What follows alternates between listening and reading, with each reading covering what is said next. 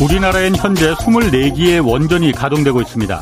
대통령직 인수위가 어제 최대 18개의 노후 원전이 설계 수명이 만료된 이후에도 연장 가동될 수 있도록 제도를 개선하겠다고 발표했습니다.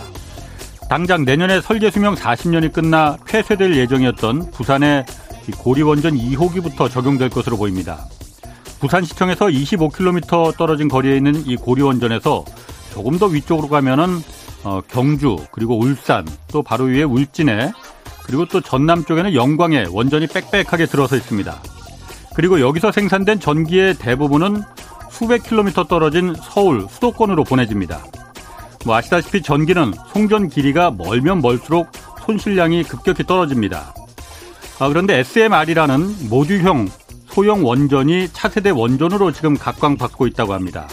우리나라를 비롯해서 원전 강국들이 지금 개발에 참여하고 있는데 원자로 시스템 전체가 완전 밀폐형인데다가 크기가 작은 소형이라서 이거 혹시 사고가 나더라도 상대적으로 좀 안전하다고 합니다. 탄소 중립을 위해서 또 원전 기술 발전을 위해서 어쩔 수 없이 원전 비중을 높여야 한다면 굳이 수명을 다한 대형 원전을 수리해가면서 계속 돌리는 것보다 전기를 많이 쓰는 지역에 이런 SMR 방식의 소형 원전을 새로 건설하는 방안도 염두에 뒀으면 합니다. 네, 경제와 정의를 다잡는 홍반장, 저는 KBS 기자 홍사원입니다. 내일까지 청취자 여러분 위한 책 선물 이벤트 진행합니다. 신환정 NH투자증권 FICC 리서치 센터장이 쓴 미래 글로벌 경제 생태계를 전망한 책, 땅, 돈, 힘. 이 책을 매일 4분씩 추첨해서 보내드립니다. 신환정 센터장의 새 책 땅, 돈, 힘을 받고 싶은 분은 짧은 문자 50원, 긴 문자 100원이 드는 샵 9730으로 문자 보내주시기 바랍니다. 자, 홍사원의 경제쇼 출발하겠습니다. 유튜브 오늘도 함께 갑시다.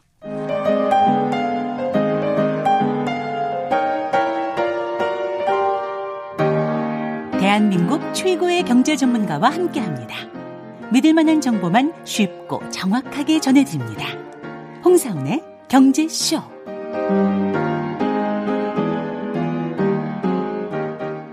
네, 일본이 7년 만에 대규모 무역 적자 기록했습니다. 엔화 가치는 계속 떨어져서 지금 20년 만에 가장 낮은 수준이라고 하는데 일본 경제 지금 뭐가 문제고 또 우리는 일본의 무엇을 반면 교사로 좀 삼아야 할지 오늘 좀 자세히 살펴보겠습니다. 홍춘욱 리치고 인베스트먼트 대표 나오셨습니다. 안녕하세요. 네, 안녕하세요. 예, 그 엔화 가치 계속 떨어지고 있습니다. 뭐 이 얘기는 요즘 기사에 많이 나와서 네. 많은 분들이 좀 알고는 있을 텐데 이게 20년 만에 최저 수준을 기록했다고요? 네, 엔화 가치가? 왜 자꾸 이렇게 떨어지는 거예요? 예, 달러에 대해서 이제 130엔 돌파가 눈앞에 왔는데요. 예. 2002년만 하더라도 사실 일본 잘 나갈 때였는데 예, 그때 이후 이제 계속 엔이 강세를 보이다가 한때 70엔까지 갔었었죠. 그게 지금 이제 60엔이 오른 겁니다. 거의 2배 가까이. 그게 이제 아베노믹스. 또 아베는 퇴임했지만 구로다 일본의 중앙은행 총재가 지속적으로 저금리 정책에다가 양적 완화. 양적 완화가 뭐냐면 시장에 나가서 중앙은행이 매입해 주는 거죠. 그래서 숫자를 제가 좀 확인해 드리자면 일본 중앙은행이 가지고 있는 자산. 그러니까 시장에 나가서 주식이나 채권 사들인 게 얼마냐면 GDP의 134%. GDP의 134%. 예, 한 해 경제가 만들어낸 모든 부가가치 또는 생산가치의 합에 대해서 한 30%가 더 되는. 그러니까 이게 엄청난 돈을 지금도 뿌리고 있는 중이다. 이렇게 그러니까 국채를 사들인 만큼 그 돈을 산 만큼 뿌린다는 거 아니에요? 그렇죠. 시장에. 누군가가 국채를 들고 있었을 거 아니에요. 네. 그 사람에게서 국채를 사들인 거니까. 돈을 대신 주고 현금을. 그러니까 기관이든 또는 연기금 등이 가지고 있었던 채권들을 적극적으로 사주게 되면 그 돈이 풀리면서 시장에서 돌아다녀서 그게 결국 인플레이션을 내지 않겠냐. 이게 이제 일본 중앙은행의 속내인 거고요. 또 이제 그런 것들에 대한 기대 때문에 2012년 10년 됐네요 벌써. 10년 전 아베가 집권하면서부터 시작됐던 아베노믹스 10년 동안. 그래서 GDP의 134%에 달하는 어마어마한 채권과 주식을 시장에서 사들인 거죠. 그런데 비해서 이제 미 연준은 이제 채권을 팔기 시작했잖아요. 그 양적 축소, 긴축이라고 또는 QT 어렵습니다. 아무튼 그동안 사들였던 채권을 팔겠다고 이야기를 선언한 미국 중앙은행이 얼마를 들고 있냐면 35% 들고 있거든요. 그러니까 어마어마한 돈들을 다들 듣고 있는 건 사실이지만 경제 규모에서 차지하는 비중을 살펴보면 일본은 130%인 반면 미국은 30%대인 거죠. 결국 세계 경제에서 3위 정도와 1위를 차지하고 있는 이 더 거대 경제권에서 한 나라는 지속적으로 계속 돈을 풀면서 시장에서 채권을 계속 사들이면서 저금리 여건, 지금 미국 그 국채금리가 한 3%까지 와 있는 반면 일본 정부가 발행한 30년물, 10년물 국채금리 보면 1% 왔다 갔다, 0.5% 왔다 갔다 하거든요. 예, 그러니까 이제 이 정도의 금리 차이가 벌어지게 되는 상황에서 딴 나라들은 이제 인플레이션도 발생하고 야 이제 큰일 났다 그러면서 예를 들어서 유럽 중앙은행 같은 경우는 하반기부터 이제 양적 완화 축소한다 그러잖아요. 그런데 비해서 일본은 양적 완화 축소 그런 거 없이 지속적으로 윤전기를 돌리고 있으니까 글로벌 투자자들 입장에서 볼 때 아니 미국 달러를 보유하면 금리 3%가 이제 나오는데 또는 모기지 채권 같은 건 5%까지 가거든요. 지금. 30년 동안 5% 고정금리 이자를 받을 수 있는 달러 채권. 이런 게 지금 질비한 상황인데 일본 갔더니 0.1%, 0.05% 그러고 있단 말이에요. 예, 그러면 투자자들 입장에서 일본에 투자할 이유가 지금 잘 엄두가죠. 그러니까 각국이 처해 있는 경제 여건의 차이가 엄청나게 큰 거죠. 미국은 경기 과열 때문에 올해 연말에 2.5%까지 올릴 수 있다. 지금 그런 이야기가 나오고 있잖아요. 빅스텝 이런 이야기 들으셨죠. 그래서 한 번의 금리는 0.5% 올린다는 뜻이거든요. 그렇게 적극적으로 금리를 인상하겠다고 이야기하는 데 비해서 일본 중앙은행은 연내 우리 금리 인상 없다. 양쪽 완화 계속한다. 물론 이제 규모는 좀 축소되고는 있는데 그래도 양쪽 완화 계속한다 그러니까 글로벌 투자자들 입장에서 수익이 높은 곳으로 그리고 더 안전한 곳으로 가고 싶은 게 사람 마음인데 세계에서 제일 그래도 기축통화 국가가 미국인데 또 국가신용등급 보면 일본은 우리보다 낮잖아요. 아시는 것처럼 싱글 A 그렇습니다. 결국 신용등급도 낮고 정부가 디플레를 벗어나기 위해서 어떻게든 물가를 자극하기 위해서 계속 돈을 풀고 있는 데 비해서 기축통화국가는 기축통화국가인 미국이나 또는 준기축통화국가라고 할 수 있는 유럽중앙은행은 금리를 인상하거나 이제 양적 완화를 축소하는 쪽으로 가게 되면 돈들의 흐름이라는 게 더 안전하고 더 수익 높은 곳으로 가는 거죠. 그러면은 제가 일본 그 총리라면은 그러면은 그런 상황을 방지하기 위해서 금리 올리면 되잖아요, 일본도. 예, 그렇죠. 그런데 트라우마가 있어요. 언제 무슨 일이 있었냐면 2000년입니다. 그러니까 지금으로부터 22년 전에 일본 경제가 이제 10년째 불황을 겪다가 그때 막 경기가 좋아졌어요. 이제 고이즈미 정권 출범할 때 이야기입니다. 근데 그때쯤 되니까 살 것 같으니까 금리를 인상한 거예요. 금리 인상하자마자 9.11 테러가 터져가지고 그렇죠. 전 세계 경기가 다 얼어붙었던 거 혹시 기억나면 거기다가 이제 아프가니스탄 전쟁, 이라크 전쟁까지 이어지면서 2003, 4년 정도까지. 끝없는 불황이 우리는 카드 위기. 그렇지 않습니까? 근데 이제 우리는 카드 위기 때 금리 인하에서 박승 총재 시절 금리 인하에서 부동산 경기를 부양하는 방식으로 해서 어떻게든 탈출했는데 일본은 금리 한번 좀 잠깐 인상했는데 불황이 오니까 다시 제로 금리를 만든 거예요. 이제 그러고 난 다음에 2003년 정도 고이즈미 정부가 여러 가지 개혁 정책 펼치고할 때 경기가 좀 나아지긴 했지만 아무튼 일본 중앙은행이 금리 인상하거나 양쪽 완화 축소한 다음에 항상 그 뒤에 뒤가 안 좋은 트라우마가 있거든요. 또 2008년에도 그랬거든요. 2008년에도 일본 중앙은행이 세계에서 제일 먼저 양쪽 완화를 해놓고 2007년에 경기가 좋아지니까 금리 인상의 전 단계로 양적 완화를 중단한 거예요. 그러자마자 글로벌 금융위기가 딱 닥치면서 그때부터 이제 일본 경제가 2011년 동일본 대지진까지. 야, 이제 정말 일본은 운도 없고 정책도 타이밍도 기가 막히게 안 좋은 타이밍에 써가지고 아무튼 나라가 2011년 경우에는 거의 반신불수 상태까지 나빠진 경험이 있으니까 금리 인상 또는 양적 완화 이런 것들을 중단하는 거에 대해서 상당한 부담을 느끼고 있고 적어도 지금 현재 구로다 일본 중앙은행 총재는 2012년 아베가 임명한 다음부터 지금까지 10년째 장기 집권 중이신 이 일본 중앙은행 총재님은 임기 내에는 일단 태도는 바뀔 것 같지 않다. 이런 분석들이 나오는 중이죠. 아니 9.11 테러나 동일본 대지진은 일본 암만 용하다는 일본 중앙은행 총재라도 그걸 예견할 수는 없었을 테고 그렇죠. 그것 때문에 지금 금리를 못 올린다는 건 사실 제가 봤을 때 별로 좀 납득이 좀 안 되고 일본 국가 부채가 워낙 많으니까 그래서 금리를 올리면은 재정이 파탄 날까 봐 못 올리는 거 아니에요? 예, 그것도 맞죠. GDP의 130%나 일본 중앙은행이 들고 있다는 이야기는 GDP의 한 200% 되는 국가부채를 가지고 있는 것 중에 전 세계에서 일본 국가부채가 가장 높잖아요. 가장 높아요. 200%가 넘어요. 예, 예. 네, 그런 상황에서 일본 중앙은행이 이 국채를 안 사주면 일본 정부 파산한다. 예. 이제 이런 이야기를 할 수 있는 거죠. 예. 네, 그런데 이제 일본 구로다 총재의 말을 이제 좀 들어보자면 예.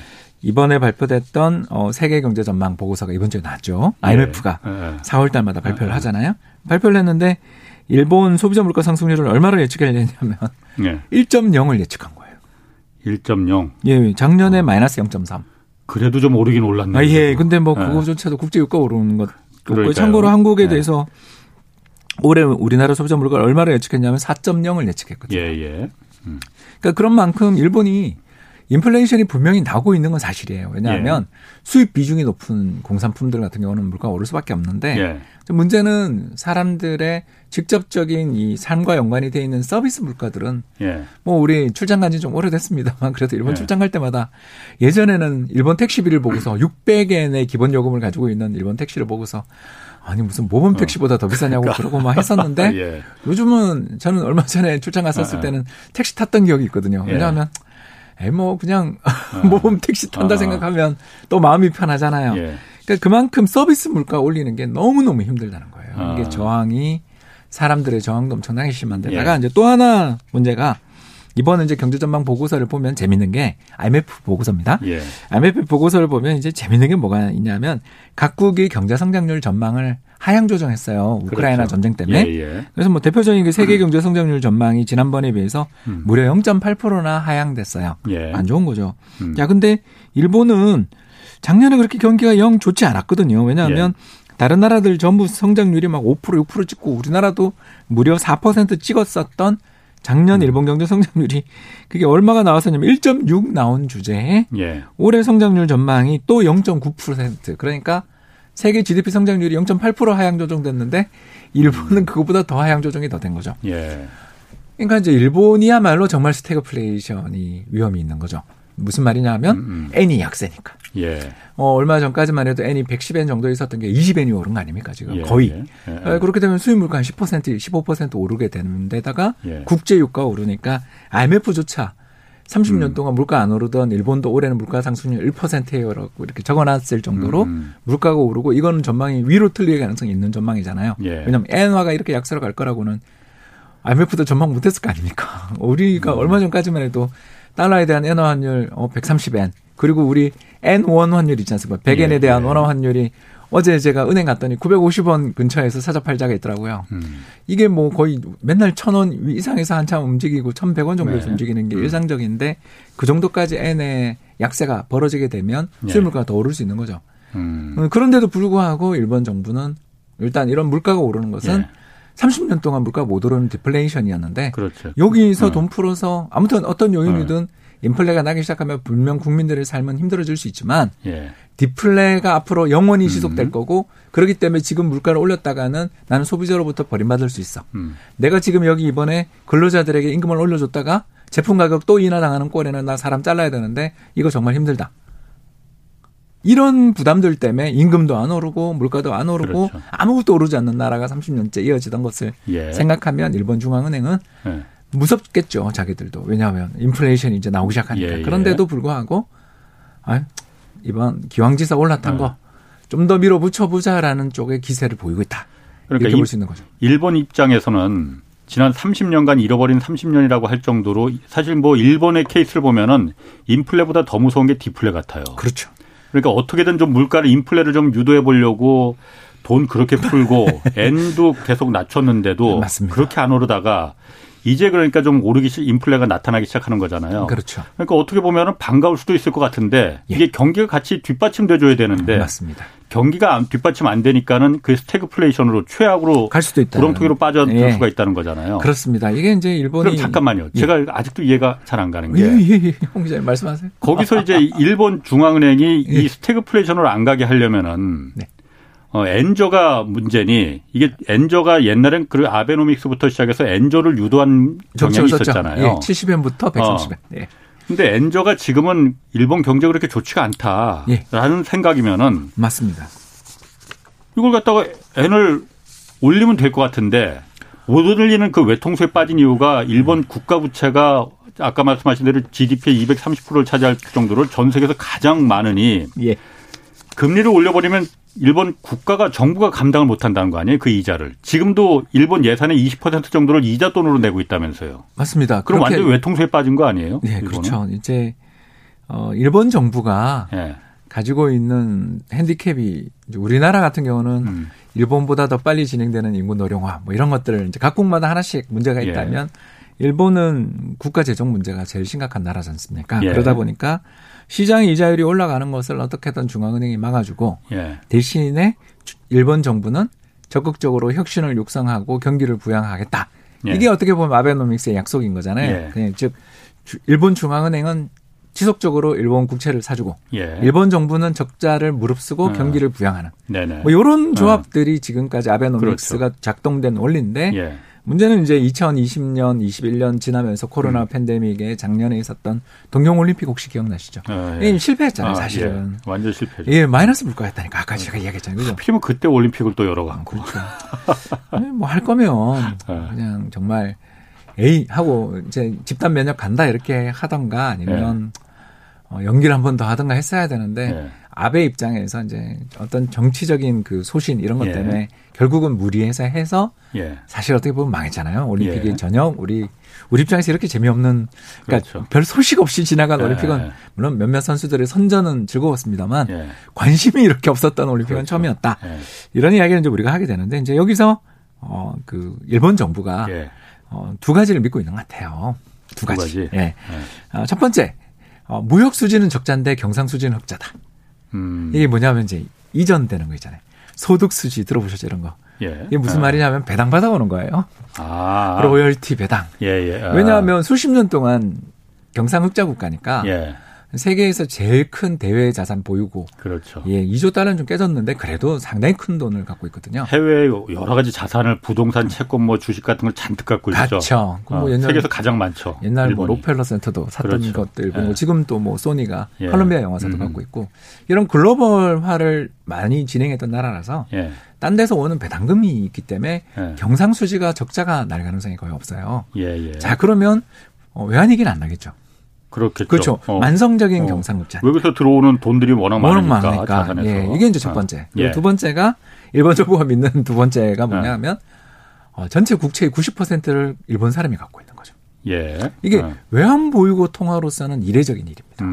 사실 전 세계에 6대 외환 보유고 통화가 있잖아요. 예. 그래서 일본의 엔도 들어가지만 전 세계 외환 보유고의 60%는 달러죠. 그죠? 그렇죠. 예, 달러에다가 또 한 20, 30% 이상이 되는 게 유로화. 예. 여기다 한 7, 8% 정도 되는 게 파운드. 그리고 캐나다 달러, 그리고 스위스 프랑 이렇게 세계 6대 외환 보유고 통화라고 저희들이 부릅니다. 예. 자, 이런 외환 보유고 통화에 들어가 있는 나라는 글로벌 투자자들이 이 나라 채권을 사요. 왜? 예. 외환 보유고를 위해서 언제든지 거래가 가능한 채권이니까 또 달러만 너무 편중하면 문제가 생길 수 있으니까 예. 다양하게 다변화를 하는데 일본에 있는 채권을 사는 외국인 투자자들은 계속 주는 거죠. 왜? 10년이 지나도 20년이 지나도 금리가 제로니까. 예. 아. 이자가 없는 거예요. 그러네요. 이거 예. 뭐 만일을 대비해서 가지고 있겠다라고 생각하던 걸로 샀던 게 예. 의미가 없는 거죠. 우리나라랑 똑같았었어요. 참고로 지난해 연말 네. 한국의 전체 우리나라 국채 발행량에 외국인이 가지고 있는 게 9%밖에 안 돼요. 외국인이? 우리나라가 전체 예, 예. 국가부채가 한 1000조 되니까 예, 예. 1000조 정도 되는 국채가 발행돼 있을 거 아닙니까? 그러면 그중에 외국인이 겨우 가지고 있는 게 90조밖에 안 돼요. 그러면 우리나라 주식시장이랑 외환시장 다 합쳐가지고 외국인이 얼마를 들고 있냐면 1000조 원 들고 있잖아요. 예. 외국인이 한국 주식 채권 포지션이 1000조 원인데 예. 그중에 10%밖에 안 된다는 거죠. 국채는.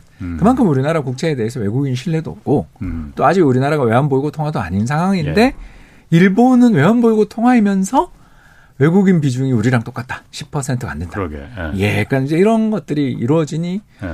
일본 중앙은행 있구만요. 예, 일본 중앙은행 입장에서는 예. 경기 문제는 우리한테 묻지 마라. 아. 나는 아베와 한 약속 속에 또는 국민과 한 약속 속에서 예. 물가만 보겠다. 예. 그리고 물가 이제 1%밖에 안 되는데 우리 목표는 2%다. 예를 들어서. 이렇게 밀어붙이고 있는 중인 거고 거기다 이제 기시다 일본 수상이 예. 기시다 후미오가 이제 어떤 정책을 펼쳐나가면 이 사람이 정권 잡은 지 얼마 안 됐으니까 예. 뭔가 이제 정책을 펼쳐나가면서 변화의 조짐들이 나타나겠지만 현재까지만 놓고 보면 글로벌 투자자들이 이제 마음이 좀 바뀐 이유를 아시겠죠. 그동안 일본 기축통화까지는 아니지만 외환보유고 통화인데다가 나라도 경상흑자고 해서 뭐 일본엔 좀 사두자 했는데 이 계속 끝도 없이 돈을 뿌리는데 딴 나라는 금리 인상하는데 일본은 금리 인상 전혀 가능성도 없고 그러면 이거 굳이 이거 엔화 가져갈 필요 있냐. 그렇죠. 이렇게 되고 일본 중앙은행은 자기 인플레이션 목표 달성에 도움이 되니까 이걸 즐기고 있는. 그걸 즐기고 있다고 봐야 되나? 그건 이제 국민들 입장에서 이익과 손해가 엇갈리겠죠. 그러니까 홍 기자님이랑 우리가 이제 바라보는 시각에 저는 이제 GDP를 보는 입장인 거고 홍 기자님은 아니 그럼 일본 국민들의 삶은 어떻게 되나? 다 같이 가난해지자는 거죠. 예, 바로 이제 그 문제들이 봉착될 수 있는 거잖아요. 그런데 이제 아베노믹스를 비롯한 이 구로다 정부의 정책은 일종의 기업 주도 성장인 거죠. 사실 일본 니케이 지수 3만엔 근처잖아요. 그게 38,900엔으로 폭락한 게 89년 말이었으니까 만 22년이 지나도록 일본 주식시장이 잃어버린 30년을 하고 있지 않습니까? 32년이네요. 그 하는 동안에 지금이 가장 높은 주가거든요. 그 폭락은 한 방에 왔으니까. 그거를 주가를 올려놓은 이유가 뭔가 하고서 저도 궁금해가지고 일본 기업들 실적들 살펴보니까 좋더라고요. 그러니까 경쟁력을 잃어버리는 중이었는데도 최근에 1, 2년은 상당히 기업 실적이 좋아지고 있더라. 그 왜 그런가 하고 살펴봤더니 자동차용 반도체, 르네사스 테크놀로지 같은 회사들도 있고 또 더 나가서 글로벌하게 이제 경제가 살아나고 하게 되는 경우에 도요타 자동차도 잘 팔릴 거고. 그러니까 이런 여러 가지 캐논도 잘 될 거고. 그러니까 이런 식으로 일본 기업들의 전체 GDP에서 차지하는 수출 비중은 우리는 50% 되는 나라인데 일본은 20%가 안 되잖아요. 완전 내수 국가거든요. 일본은. 예, 일본은 완전 내수 국가예요. 예전에는 그렇지 뭐 수출도 많이 했었잖아요. 네, 근데 그게 GDP 규모가 너무 커서 그렇게 보여졌던 거고 실제로 가장 전성기였을 때조차 20%를 못 넘다가 그 뒤 이제 잃어버린 10년, 20년 기록할 때는 10%까지도 떨어졌다가 그렇군요. 지금 아베노믹스에서 거의 2배 올라온 거죠. 그러다 보니 이제 일본이 믿는 건 이거죠. 우리가 이쪽으로 방향을 잡았고 자민당이 또 이번에 선거에 이겼다. 사실 질 줄 알았는데 이겼잖아요. 그러니까 이겼다라는 것을 자신감을 가지고 이제 밀어붙이는 정책이 뭐냐면 기업들이 이익을 많이 내고 주가가 오르면 그리고 최근에 또 일본 부동산 오른다는 뉴스도 들으셨잖아요. 지금 뭐 오른다고. 오르고 있습니다. 그래서 이런 식으로 자산 가치가 오르면 부유층들이 좋아지는 거잖아요. 부유층들이 좋아지고 기업들이 좋아지고 주주들이 좋아지면 결국 고용을 늘리고 이 사람들이 소비를 하게 될 테니까 낙수 효과? 네, 그때까지 기다리자. 그때까지. 없는데. 와, 한국 없지 않아요? 아니, 홍 기자님, 여기서 한국 이야기를 바로 들어가면 이제 제가 이야기 안 맥이 끊기고요. 맥이 끊기죠, 지금. 아니, 제가 이제 말씀드리는 게 일본이 좋아요가 아니라 일본 경제가 예전에는 굉장히 부유하면서도 평등한 그래서 1억 총 중류 사회 그랬잖아요. 옛날. 그 옛날 캐치프레이즈였지 않습니까? 그랬었는데 이제 그게 무너지는 사회가 왔다라는 걸 제가 이제 말씀을 드린 거고. 그래서 GDP 성장률로만 놓고 보면 올해 그래도 일본 성장률 하향 조정 0.9%는 하향 조정됐다 그래도 우리랑 비슷한 한 2.4%를 IMF는 전망하고 있거든요. 그게 이제 대부분 수출인 거죠. N 약세니까. 지금 제가 얘기 듣다가 문득 드는 생각이 제가 어렸을 때 1980년대 뭐 90년대 예비 질문해서 해주시면 안 되나요? 제가 저 같은 이제 무식이들을 위해서 좀 홍 박사님 좀 설명을 해주셔야 됩니다. 1980년대 90년대 이때쯤 보면은 일본이 굉장히 부자 나라였었잖아요. 그런데 국민들이 일본 국민들을 검사하고 가난했었어. 그래서 나라는 부자인데 국민은 가난한 나라 일본 해서 애써 우리를 그거 갖고 위안 삼고 그랬었거든요. 막 야 쟤네나 우리나 뭐 비슷해 그랬는데. 왜냐하면 그때는 일본 정부가 국가부채가 굉장히 흑자 재정이었잖아요. 엄청난 흑자. 그러니까 뭐 스위스나 마찬가지로 흑자 재정 국가였는데 지금 보면 전 세계에서 적자 재정이 가장 1등인 나라로 이렇게 바뀌어버린 거잖아요. 투톱이라고 하죠. 이탈리아랑. 나라도 불쌍하고 나라도 가난하고 국민도 불쌍해진 국가가 돼버렸잖아요. 이게 왜 이렇게 갑자기 그렇게 돼버린 거예요? 이제 두 가지가 있겠죠. 그죠? 첫 번째는 뭐 우리 다 아는 그 버블 붕괴 이후에 기업들이 일단 부동산을 많이 샀다는 이야기는 들으셨죠, 그죠? 제 최 기자님하고 할 때 했던 이야기라서 약간만 요약만 하자면 대출의 구성을 살펴보면 80년대 후반 대출의 구성을 살펴보면 예. 그러니까 10조엔 그러면 우리 돈 100조잖아요. 옛날 기준으로 엄청나게 큰 돈입니다. 예. 그러니까 그 개인들은 오히려 집을 좀 팔았어요. 예. 80년대 후반 집값이 급등하니까 예. 차익을 실현하는 사람이 많았는데 예. 그 대출로 통해서 주택을 적극적으로 매입했던 게 기업들이 샀습니다. 예. 예. 왜 그랬나 이렇게 생각해 보면 결국 엔고 때문이었겠죠. 그죠? 그때 예. 달러에 대한 엔화 환율이 250엔 정도 하던 게 120엔까지 그때 플라자 합의 때 떨어진 게 1980년대 일이니까요. 예. 그래서 환율이 한 방에 반토막이 나니까 반대로 엔화의 가치가 2배가 되니까 돈이 남아도는 일본 사람들은 해외 투자를 늘리는 것도 있었지만 또 다르게 생각한 게 예. 수출이 좀 앞으로 힘들어 엔화 강세니까 예. 수출이 힘들어질 거라고 생각해서 일본 중앙은행이 금리를 2.5%까지 내려주니까 네. 기업들이 예. 이익도 많이 나고 돈도 많은 상태에서 어떤 생각들을 하게 되냐면 금리가 이렇게 낮아지고 하면 수출로 돈을 버는 건 엔 강세 때문에 힘드니 네. 내수 쪽에 우리 투자하자. 그러면서 그때 만들어진 게 하우스텐보스 기억나시죠? 나카사키 옆에 있는 네덜란드식의 건물을 지어놓은 해상공원 같은 그런 어마어마한 거대 프로젝트들이 그때 이루어지면 칸몬터널이라든가 또는 이와지 섬을 연결해가지고 저기 그 시코쿠 섬으로 연결하는 그 장대한 교량들. 예. 우리 일본 출장이나 여행 가보면 제일 놀라는 게 아니 이 나라는 왜 이렇게 다리를 이렇게 높게 짓냐 그런 이야기를 하고 했던 게 다 그때 지어진 것들입니다. 예. 결국 그래서 기업들이 부동산 가격이 붕괴되는 순간 기업들이 자산의 대부분이 손실이 나면서 투자를 예. 할 수 없게 된 게 예. 그게 가장 큰 일이고 예. 제가 봐선 그게 제일 예. 크고 이제 두 번째는 사회 분위기 같아요. 예. 사회 분위기라는 것은 뭐 별게 아니라 제가 이제 비유를 하나 하자면 어떤 나라가 앞으로 미래가 있냐 없냐를 볼 때 제일 도움이 되는 지표가 뭘까? 우리 이제 홍 기자님하고 저하고 우리가 어떤 나라에 처음 갔는데 이 나라가 앞으로 성장이 잘 될까 안 될까에 대한 가장 좋은 잣대는 결국 공부잖아요. 교육열 아니겠어요. 어허, 예, 그러니까 못 사는 나라를 갔는데 예.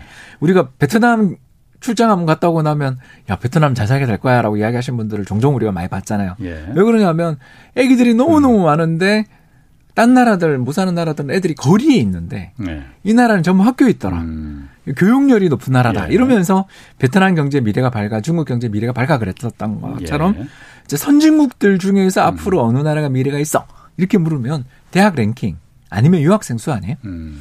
너무 간명하지만 예. 거의 틀리지 않는 네네. 숫자죠. 근데 지금 일본이 미국에서 유학생 랭킹 10위권 밖으로 떨어지고 있어요. 상상해 가세요? 아니 세계 3위의 인구 경제 대국이고 예.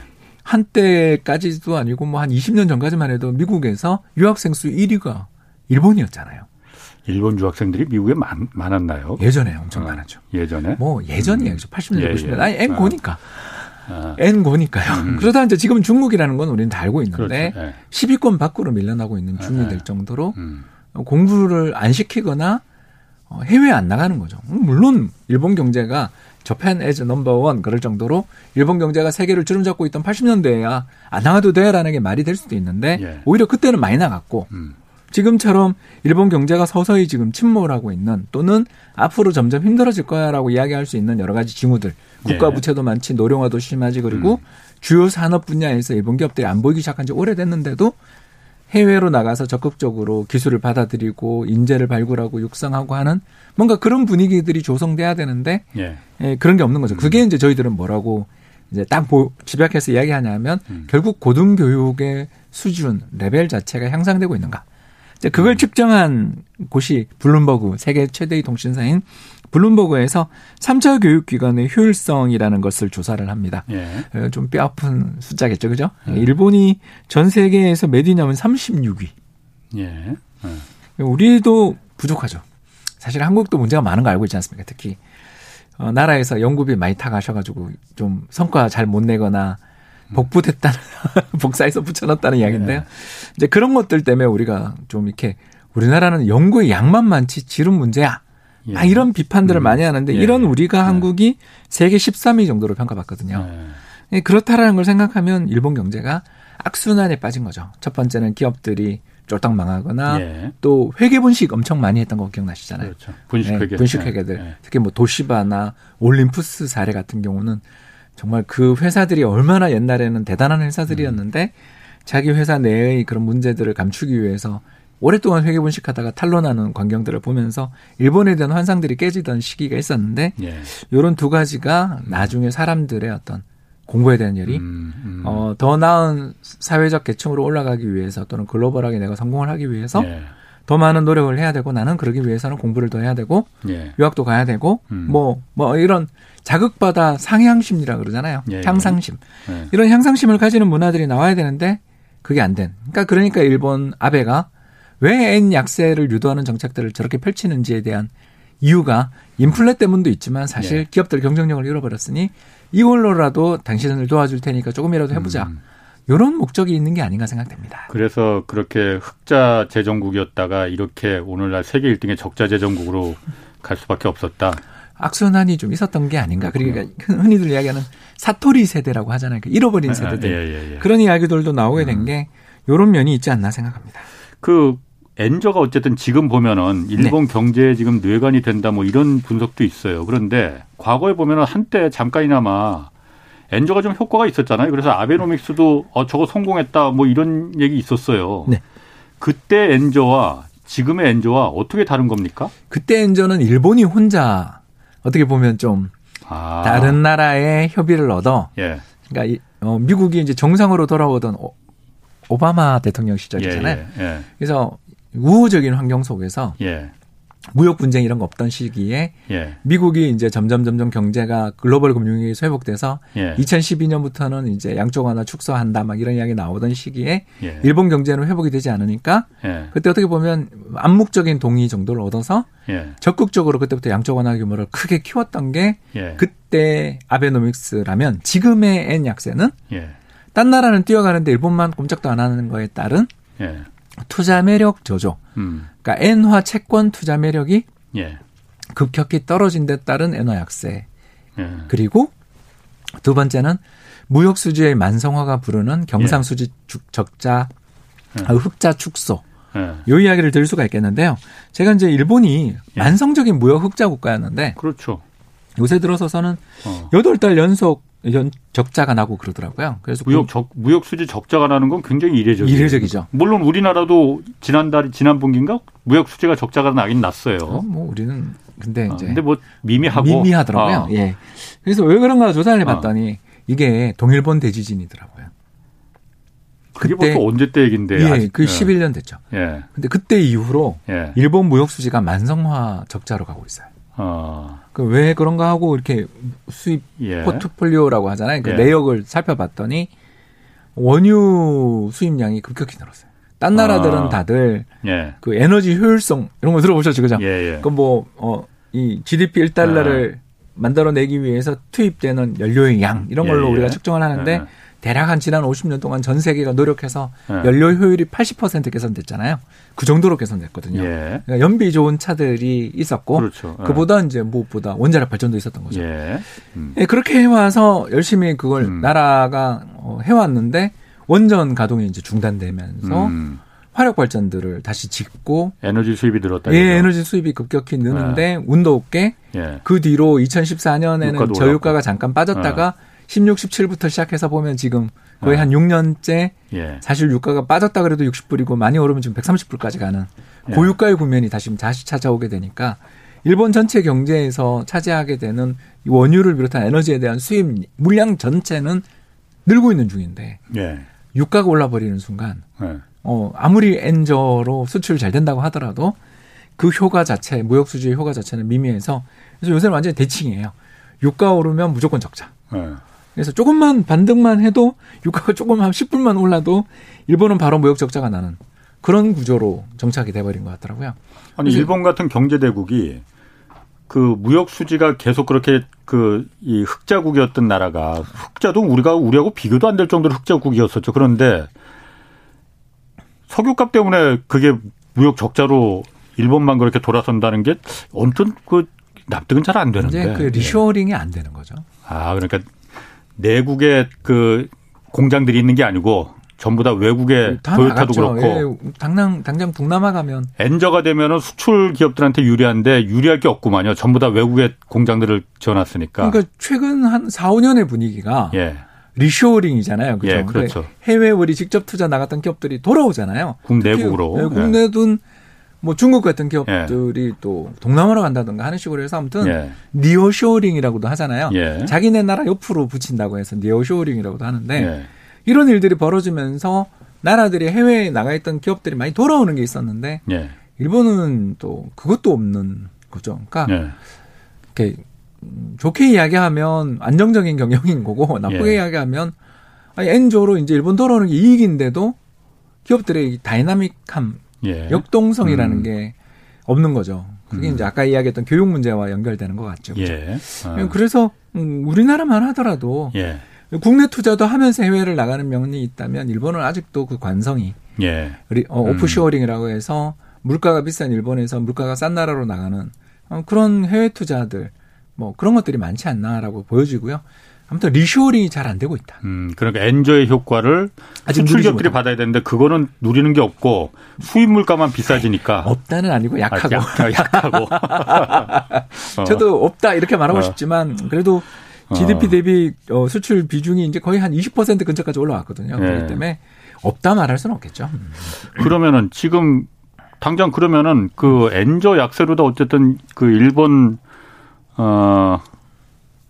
기업들 리쇼어링이 없어서 그러니까 이 엔저 효과가 좀 약해지고 그러면은 맞습니다. 이게 한국의 수출 기업 어쨌든 우리 흔히 그냥 언뜻 생각에 한국과 일본은 서로 겹치는 경쟁하는 품목들이 맞습니다. 많다. 뭐 그러니까 맞습니다. 일본이 엔저가 저렇게 되면은 뭐 일본 내에서 생산하는 게 없다 하더라도 엔저가 되면은 수출 기업들한테 유리하니까 우리가 좀 불리한 거 아닌가? 네. 그렇게 언뜻 생각이 들거든요. 어떻습니까? 그 부분은? 일단 제일 문제가 되는 산업이 조선 자동차 산업입니다. 조선하고 자동차. 예, 그리고 예. 소재 부장. 예. 소부장은 우리가 많이 어떻게 보면 일본과의 관계 속에서 경쟁력들을 많이 가지게 예. 됐잖아요. 2019년 예. 그 사태 이후에. 예. 이제 그런 걸 생각하면 조선이랑 자동차 산업은 분명히 영향이 있을 수 있어요. 예. 왜냐하면 N이 여기서 더 약세로 간다. 예를 들어서 140이다, 150이다. 까지 가서 여기서 일본 기업들의 경쟁력이 지금 15% 높아진 것도 힘든데 여기서 또 한 10%, 15%가 더 약세로 간다 그러면 확실히 힘들어지는 건 사실이에요. 그건 어쩔 예. 수가 없는 일이죠. 예. 다만 근데 이제 지금 당장은 아니라고 보여지는 게 예. 실제로 뭐 조선 업체들 주가 보면 좋잖아요. 예. 왜 그러냐면 일단 첫 번째는 조선 구조조정이 있었잖아요. 우리 대우조선해양. 아, 마음 아픈 이야기를 안 할 수가 없는데 남동 해안벨트 저 목포부터 아니 군산부터 시작해서 울산까지 바다가 온통 도크로 가득 차던 시절이 있었지만 지금은 예. 살아남은 조선소가 몇 개 되나 싶을 정도로 우리가 구조조정을 했는데 예. 일본은 사실 그 더 혹독하게 겪었잖아요. 그걸. 예. 왜냐하면 그때는 아베노믹스를 하고 있었는데도 불구하고 우리는 그래도 환율이라는 게 1,000원대에서 1,200원 왔다 갔다라도 하는데 일본은 예. 그 전에 너무 힘들었었잖아요. 엔고가 예. 70엔까지 갔었으니까. 예. 그런 과정에서 그 좋은 시기를 못 누리다 보니까 상대적으로 이제 경쟁력 자체를 일부 특수선들 이런 쪽에서는 여전히 일본이 경쟁력이 있지만 그 우위를 못 누리는 게 첫 번째고요. 이제 두 번째 자동차가 문제인데 예. 자동차는 지금 아까 제가 잠깐 이야기했지만 르네사스나 또 ST 마이크로와 같은 이런 여러 반도체 회사들이 예. 또는 뭐 그 독일의 인피니온 같은 회사들이 자동차 반도체 회사 예, 이제 우리 강제 공부를 하고 있죠. 아. 자동차 반도체 회사들이 이대로 하면 올해도 이게 물량이 안 나온다는 이야기가 나오고 있잖아요. 예. 특히 그 공장들을 아까도 이야기했지만 오프쇼어링을 시키면서 해외 공장 이전을 하면서 어디로 갔냐면 동남아 많이 갔어요. 그런데 예. 동남아가 뭐 백신도 많이 안 맞았고 예. 그러면서 오미크론 유행 속에 우리도 뭐 이렇게 고생하지만 동남아도 다 휩쓸었거든요. 예. 그 과정에서 공장 가동률 자체들이 여전히 못 올라가고 있는 중이거든요. 예. 그래서 여기에서 얼마나 반도체를 열심히 받느냐가 판매량으로 직결되는 참 이것이 이해하기 어려운 여건이니 예. 지금은 사실 어떤 각 기업들 간에 있어서 독주하는 기업들 그러니까 예. 다른 기업들 중에서 N 약세 효과로 이번에 치고 나간다 이렇게 이야기하기가 어려운 게 다들 자동차 회사들이 반도체 수급난 속에 힘들어하고 테슬라만 유일하게 1분기 기준으로 해서 미국 시장에서 전년동기 대비 40% 매출 증가를 기록한. 예. 그리고 나머지 기업들 랭킹을 밑에 10위까지 쭉 보니까 전부 죄다 마이너스인 거예요. 예. 이게 왜 그러냐. 이게 물건을 살려는 주문들은 1년치가 몰려있지만 되지를 못하기 때문에 이런 일이 벌어진 거니까. 여기다 더군다나 지금 이번 상해 봉쇄까지. 거기도 자동차 부품 회사 엄청 많잖아요. 우리 하네스 기억나시죠? 이런 거 끈 묶는 거, 전기 장치. 그런 거 단순 조립은 대부분 동남아 중국가에 있는데 지금은 또 중국이 봉쇄되니까. 그런 면에서 지속되면 영향이 있다. 근데 그럼 당장 올해 실적은 이렇게 물으면 올해는 영향은 아직은 안 보이는데 지속되면 내년에는 문제는 생길 수 있다 이렇게 볼 수 있는 거죠. 지금 뭐 어쨌든 일본 경제가 옛날보다 굉장히 약해져서 그걸 보고 우리가 뭘 반면교사로 삼아야 되냐 이걸 지금 좀 알아보고 있는 건데 이런 분석도 있습니다. 일본 경제가 이렇게 쇠락한 데는 임금을 너무 적게 주기 때문이었다라는 얘기 있습니다. 실제로 임금의 일본의 임금 상승률은 거의 뭐 임금이 오르지 몇십 년 동안 오르질 않았거든요. 네, 맞습니다. 이 점은 그러니까 어떻게 왜 그 일본 경제를 망하게 만든 건지, 뭐 망하기보다는 좀 쇠락하게 만든 건지. 아니, 이제 우리도 이건 예외가 아니기 때문에 잘 들어야 되는데. 그러니까 이제 아까 위축됐다는 이야기했잖아요. 그래서 이걸 사람을 생산성의 원천이자 기업 이익의 원천으로 보는 게 아니라 비용으로 보는 시각. 그래서 블랙 기업 이야기 들으시는 거 기억나시죠? 그 인턴으로 사람 뽑아서 1년 동안 죽자고 불려놓고 한 명도 정규로 채용 안 하는. 그래서 그 뭐 세계적인 그 광고 회사인 모 회사에서 크리스마스 이브 날 직원이 연쇄적으로 자살하는 일까지 벌어지는 그런 일들까지 있었던 게 그 회사가 바로 그 동경올림픽 개막식 폐막식을 그 엉망으로 만든 그 회사입니다. 한마디로 말해서. 어딘지 말하면 안 되는 건가요, 그거? 아니요, 뭐, 댄소라고. 아, 댄소? 아, 댄소가 그래요? 그 자살의 원인은 모르죠. 돌아가신 분만 안타깝지만, 화려한 빌딩 숲에서 그런 극단적 선택을 하는 사람들이 그렇게 늘어날 정도로, 이 사회 자체가, 그러니까, 근로자를 비용으로 보고, 그리고 또 좋은 스펙에 해외에서 유학하고 온 친구가 있으면 또는 이 회사에서 상당히 뭔가 미래가 있다고 생각되는 친구가 있으면 인센티브를 적극적으로 주고 그래야 되는데 아시는 것처럼 노벨상 받으신 분 이민 갔다는 얘기 들으셨잖아요. 그 수십 년 동안 일본 기업이랑 자신의 노고 이런 것들을 하나도 인정 안 해주는 것들에 대해서 승소하고 이민 가버렸다는 이야기를 들으셨을 겁니다. 실제로 지금 우리가 세계 최대의 점유율을 지니고 있는 랜드 플래시 메모리 같은 경우도 원천 기술은 도시바 겁니다. 그런데 이제 그런 일들이 수도 없이 벌어지게 된 것은 결국 아베노믹스의 좋은 점이라고 아까 제가 잠깐 이야기할 때 N 약세를 만들면서 기업들이 이익이 좋아졌다고 그랬잖아요. 근데 그 기업 이익이 좋아진 게 다 재투자로 들어가고 기업들의 그 핵심 인재에 대해서 임금 보상으로 가는 게 아니라 배당을 줘요.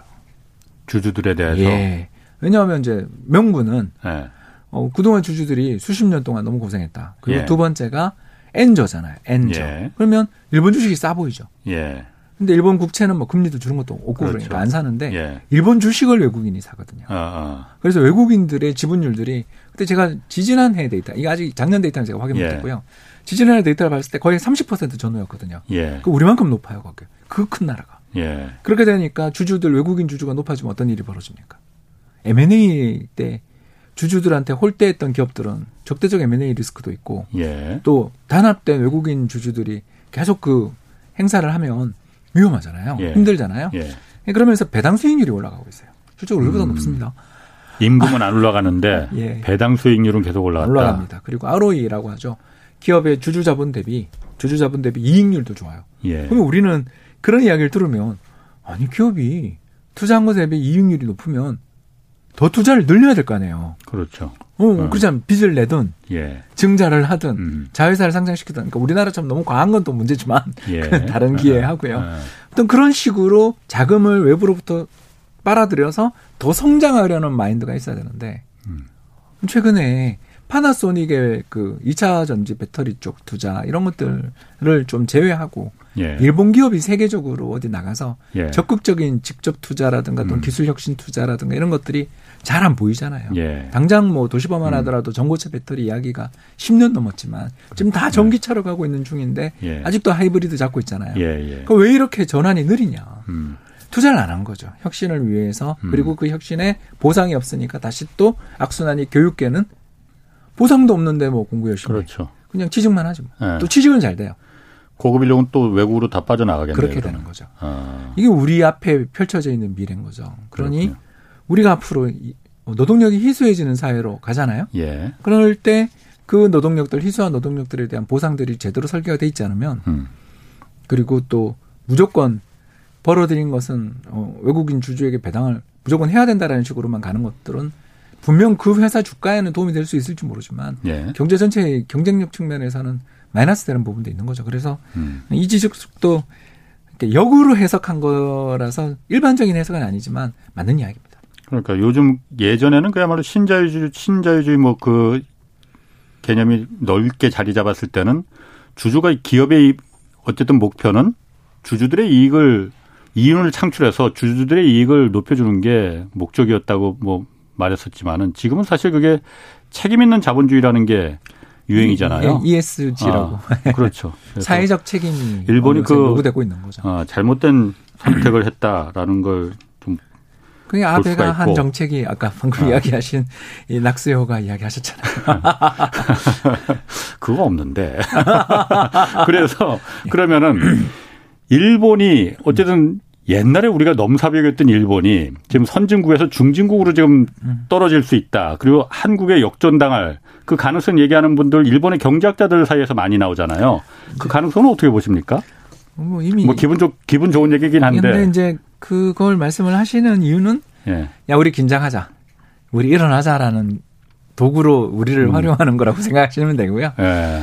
그러니까 PPP라고 들어보셨죠? 그 구매력 기준. 구매력 기준으로는. 예. 구매력 기준으로는 아직 우리가 싸죠. 예. 그러니까 우리가 저 물가가 아직 일본보다 특히 예. 우리나라의 그 세 가지 물가가 일본보다 싸다고 그 이야기 들으셨죠? 같은 물건이라도 그러니까 얼마나 그 부담이 되느냐 예. 사는데 예. 그게 우리가 훨씬 더 좀 여유가 좀 있다는 일단 거잖아요. 일단 뭐 집세. 예. 집세가 뭐 비교도 안 될 정도로 우리가 싸고요. 예. 두 번째가 지하철 한번 타보시면 다 알잖아요. 야 이렇게 가격이 올라갈 일인가 싶은 그런 가격들이 예. 나오고 또 세 번째 우리 그 일본의 주택가 걸어보시면 어떠세요? 깨끗하죠. 그렇죠. 왜냐하면 자기 주차할 수 있는 파킹 슬롯이라고 하잖아요. 그 예, 자기 예. 주차장이 없으면 차를 아예 못 사죠. 예. 그런 각종 그런 거 관련돼 있는 비용들이 엄청나게 비싼 나라잖아요. 예. 그래서 진짜 부자가 아니면 동경 시내에 차 못 끌고 다닌다고 그런 얘기 예. 들으셨을 겁니다. 그런 면에서 삶의 의식주 측면에서 놓고 보면 이 주거 환경에 관련돼 있거나 교통에 관련돼 있거나 자동차가 됐든 이런 거에 관련돼 있는 건 우리가 물가가 되게 싼 나라니까 예. 상대적으로 전력도 그렇고요. 네. 그러다 보니까 PPP 기준으로는 한국이 일본보다 잘 사는 건 분명한 사실이죠. 예. 다만 그 달러로 기준으로 해서 이제 우리가 보통 측정을 하는데 일본 엔이 계속 약세라가면 모르지만 아직은 달러 기준으로 한 사람은 일본은 한 4만 불 정도 되고요. 예. 우리는 3만 5천 불 정도인데 엔이 이제 계속 약세로 가게 되면 이것도 또 모를 일이다. 왜냐하면 지금 130엔이 계속 고착화되고 예. 만일 우리가 올해 경제가 다시 지금은 좀 공포에 젖어 있지만 한 1,200원대 밑으로 내려간다 그러면 우리나라 1인당 국민소득은 확 올라갈 거 아닙니까? 그렇죠. 그렇죠. 그러니까 예. 반면에 일본은 엔 약세니까 오히려 감소할 수도 있고. 그렇기 때문에 지금은 구매력 기준은 우리가 잘 산다. 근데 아직은 달러 기준이라든가 글로벌하게 나가서 이 해외 나가서 물건 쓸 수 있는 능력 이런 것들에서는 아직은 예. 우리 원이 좀 약한 통하니까 아직도 좀 그 일본을 따라잡았다고 말하기는 어렵다. 이렇게 양면적인 게 있습니다. 그럼 우리가 뭐 마지막으로 좀 우리가 반면교사로 삼아야 할 것. 지금 일본은 잃어버린 30년을 지나서 잃어버린 40년을 지금 갈 수도 있다는 비관적인 전망 많이 나오잖아요. 예. 한국이 일본의 전철을 밟지 않으려면은 우리가 일본에 뭘 반면교사로 좀 삼아야 됩니까? 첫 번째 가계부채 문제. 아, 결정적인. 일본은 예, 예. 일본은 기업 부채 때문에 저렇게 된 거잖아요. 예. 아까 말씀드린. 예. 근데 우리 가계부채가 이제 GDP 100% 넘었잖아요. 뇌관이죠. 뇌관인데다가 큰 뇌관입니다. 또 하나가 우리가 그 코로나 때문에 예. 중소자영상공업자들 위해서 대출 연장해 준 게 280조 정도 되죠. 예. 그것도 있고. 예. 그게 이제 사실은 또 우리가 사업하다 보면 부동산 담보대출도 받으면서 기업대출도 신용대출도 받을 수 있는 그렇죠. 거잖아요. 그렇죠. 예. 그러니까 이게 엮여 있을 수가 있죠. 그래서 우리나라 내수경기가 지금 2년 동안 너무 안 좋았기 때문에 예. 이 내수경기를 자극하고 살려줘서 소득을 늘려나가는 한편 더 부채를 땡기는 걸 막아내는 굉장히 어려운 요건. 그래서 이 가계부채 문제라는 게 터지면 얼마나 무서운가는 2008년 미국, 물론이죠. 90년 예. 일본에서 봤으니까 그게 첫 번째 문제인 거고 두 번째가 분위기. 예. 분위기? 예. 그러니까 아까 제가 일본 유학생이 그렇게 준 게 너무 놀랍지 않냐라고. 인구가 1억 2천만이고 예. 우리보다 신생아 수가 4배, 3배 정도 되는 나라인데 우리보다 미국 유학생이 적어요. 이건 뭐냐? 분위기다는 거죠.